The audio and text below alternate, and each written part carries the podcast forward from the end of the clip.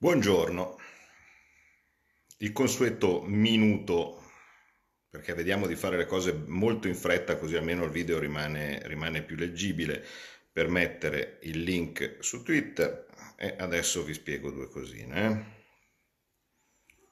Eh. Allora, eccolo qua, tanto voi arrivate, no perché anche adesso anche basta, eh. Cioè, oggi veramente abbiamo passato il, il record delle, delle scemenze. Pensavo ogni volta di doverne vedere di meno, ma ok. Allora, cerco di essere il più breve e il più specifico possibile. I tassi di interesse che si pagano sul debito pubblico di uno Stato in condizioni normali sono considerati privi di rischio, quindi coprono quella che è l'inflazione attesa.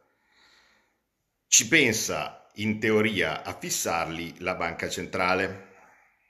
Quindi in questo momento i tassi potrebbero essere anche più alti, ma in tutto il mondo le banche centrali stanno comprando titoli di Stato mantenendo bassi tassi. Succede anche in parte in Unione Europea.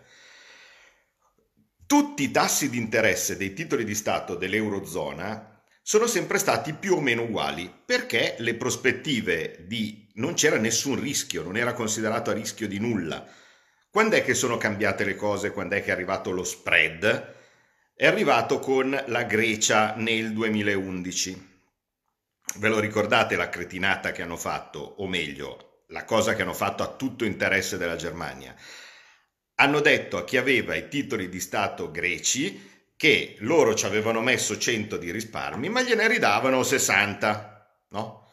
A quel punto tutti hanno cominciato a dire, ah, ma allora non è vero che questi titoli sono privi di rischio, sono pericolosi, perché può essere che io metto 100 nel BTP e se inizia una mattana tipo Grecia me ne danno 60, 50, 80 o quello che è. Da qui ha cominciato lo spread, vale a dire i titoli che erano più considerati più a rischio perché eh, di stati più deboli o, uh, o, vedetela un po' come volete uh, di uh, trattamento Grecia diciamo così hanno cominciato a avere dei rendimenti più alti perché giustamente la gente dice ma scusa se io ti do dei soldi e li, e li do con questo rischio eh, forse voglio avere un tasso di interesse più alto.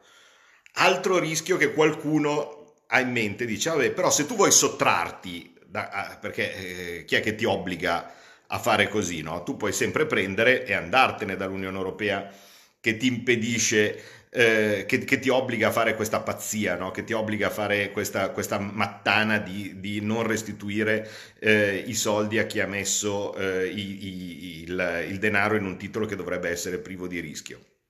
Bene, Qualora uno decidesse invece di non sottostare a, agli obblighi dell'Unione Europea tipo Grecia e andarsene, a quel punto uno valuta in che valuta ti possono essere restituiti, perché se te ne vai significa che prendi il fiorino, prendi uh, la peseta, prendi qualsiasi altra cosa. Allora dice, ma rispetto all'euro può essere un po' più alto o un po' più basso questa moneta. Gli stati che hanno eh, la, la, prospettiva o l'idea che forse il valore della nuova moneta può essere un po' più basso rispetto all'euro, incorporano volendo nei titoli questo rischio.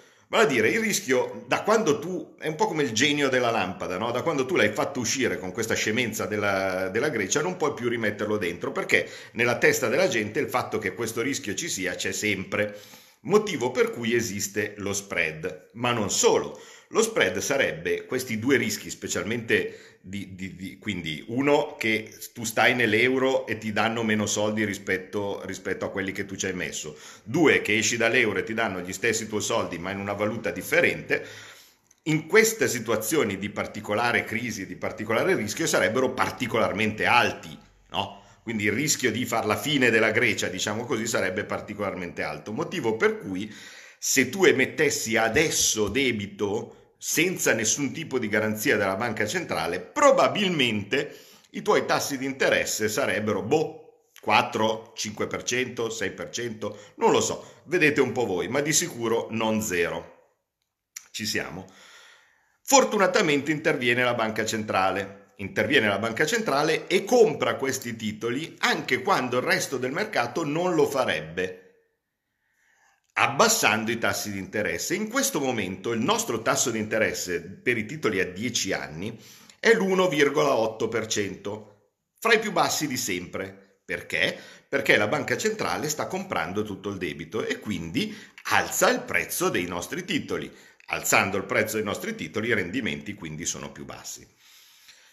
A noi cosa conviene fare in questa situazione in cui hai qualcuno che sta comprando i nostri titoli a un prezzo fuori mercato, a un prezzo più conveniente per noi che li, che li emettiamo rispetto ai prezzi di mercato? Beh, molto banalmente dovremmo riempirli di titoli, no? Cioè ci stai facendo questa, virgolette, cortesia, che in teoria dovrebbe essere lo standard o la cosa normale per tutti i paesi del mondo, volentieri prendo e do alla Banca Centrale Europea, alla Banca Centrale Europea, così come la Svezia li dà la Banca Centrale di Svezia, così come la Polonia li dà la Banca Centrale della Polonia, così come gli Stati Uniti lo danno alla Federal Reserve, così come il Giappone li dà la Bank of Japan, tutti i titoli che vuoi te li do e così facendo io ho il denaro sufficiente per rimettere in sesto l'economia, per pagare tutto quello di cui ho bisogno e, e, eh, e così via. Tanto è un debito che per me non sarà debito perché la banca centrale e lo Stato coincidono.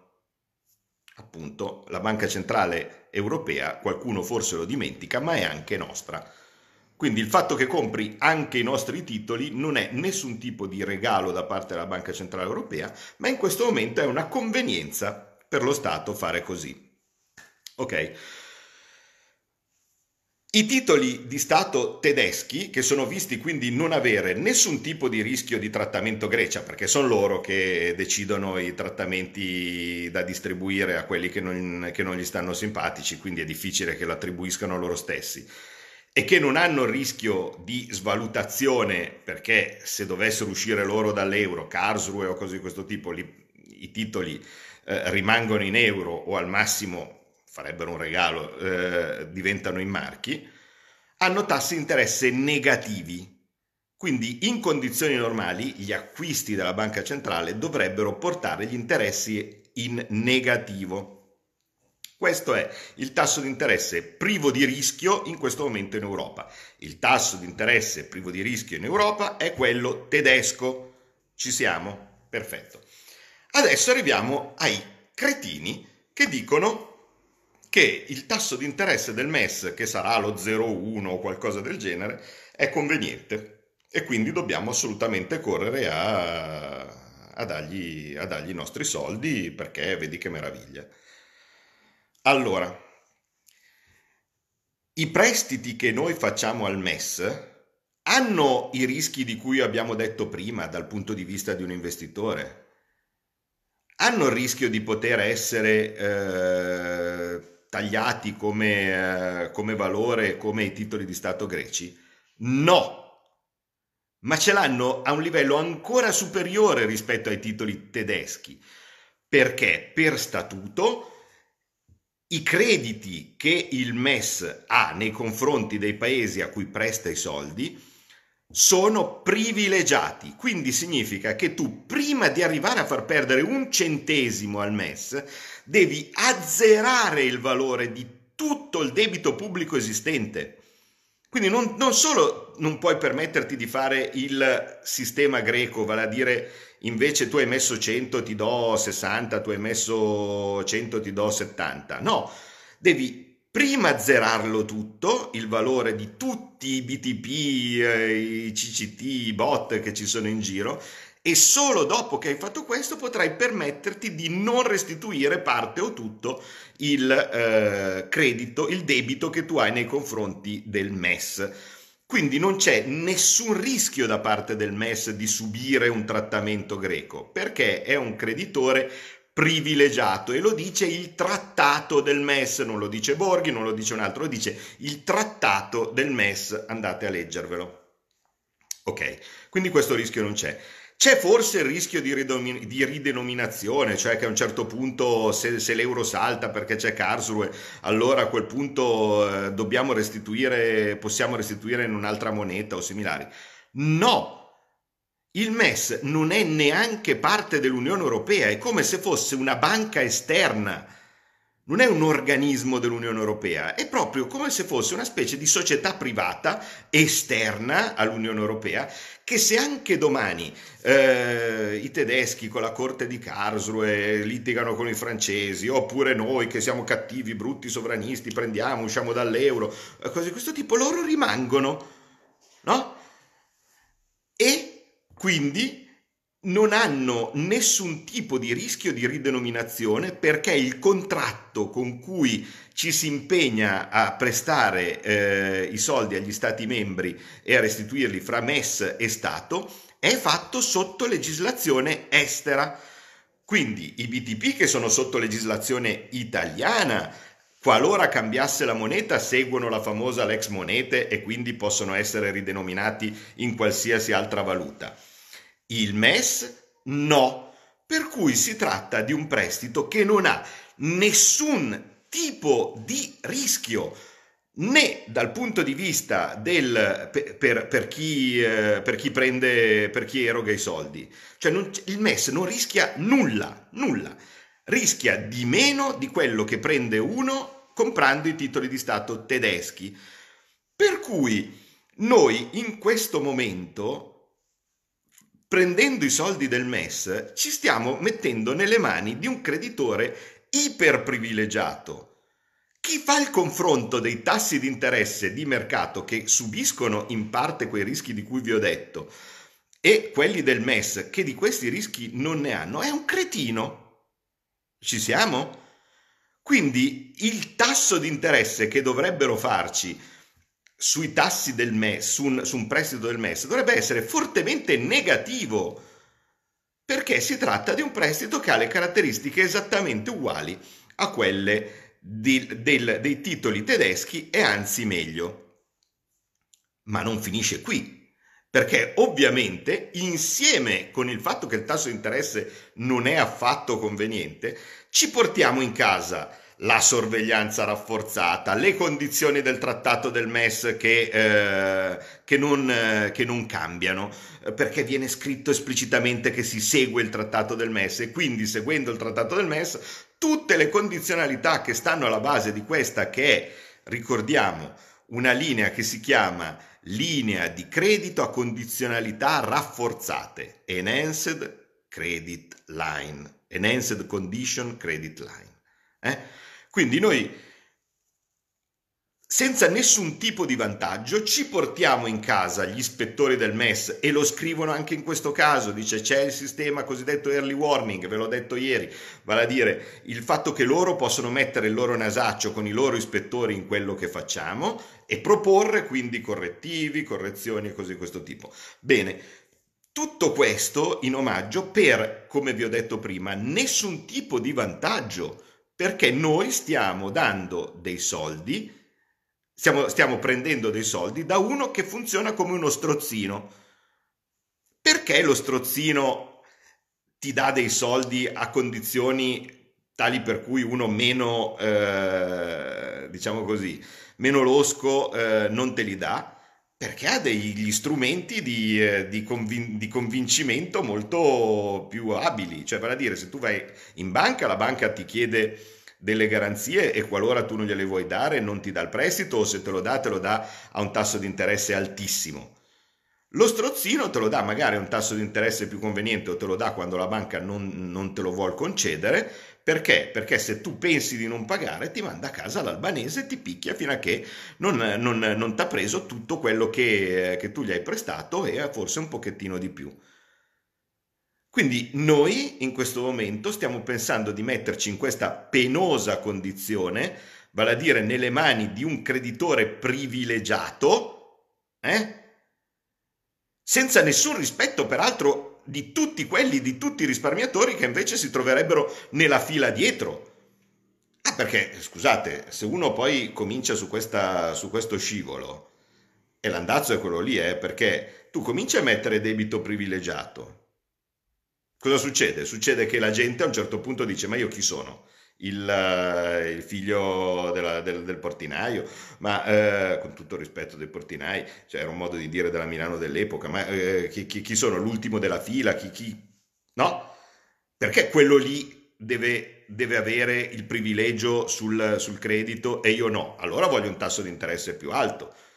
Finché sono pochi miliardi come in questo caso magari non lo vedi, ma è tutto bilanciato, cioè il fatto che esista qualcuno che va in prelazione su il resto del debito fa diventare il resto del debito ovviamente più rischioso. Perché qualsiasi riaggiustamento, riadattamento che ci possa essere, per esempio come nel caso greco, no? avverrà solo sulla parte aggredibile. E secondo voi, man mano che la parte non aggredibile diventa grande, quanto diventa conveniente stare dalla parte aggredibile? Stiamo segando il nostro futuro, stiamo segando la possibilità di, di finanziarci a tassi, a tassi normali come tutti i paesi del mondo con i nostri titoli.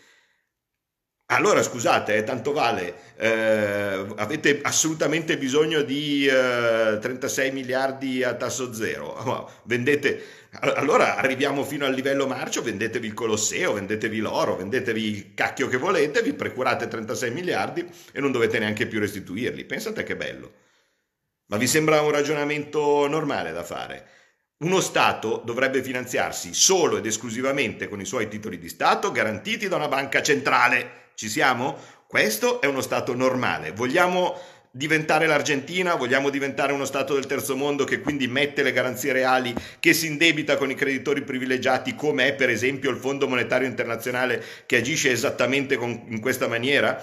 Ma, ma, lo sapete com'è finita no? da tutte le altre parti in Argentina o simili quando a un certo punto c'è eh, un, un, intervento di questo tipo da parte del creditore privilegiato? Il, cre... il cane. Pote... Grazie. Queste sono le belle cose di fare le dirette da casa, che a un certo punto ci può essere anche il cane che abbaia. Però mi spiace, eh, questo punto può essere messo in, eh, in, ridicolo dal fatto che poverino ha un cagnolino carino eh, che si chiama Toro, un barboncino, che quando vede che torna la sua padroncina è contento, ma noi non siamo cani, noi non siamo stati che hanno una loro dignità, questa dignità deve essere mantenuta. Mettersi nelle mani del creditore privilegiato, esattamente come mettersi nelle mani del Fondo Monetario Internazionale, non ha mai portato a nulla di buono. Mettersi nelle mani degli strozzini non ha mai portato a nulla di buono, quindi piantiamola con questa cretinata che il tasso di interesse è conveniente perché non lo è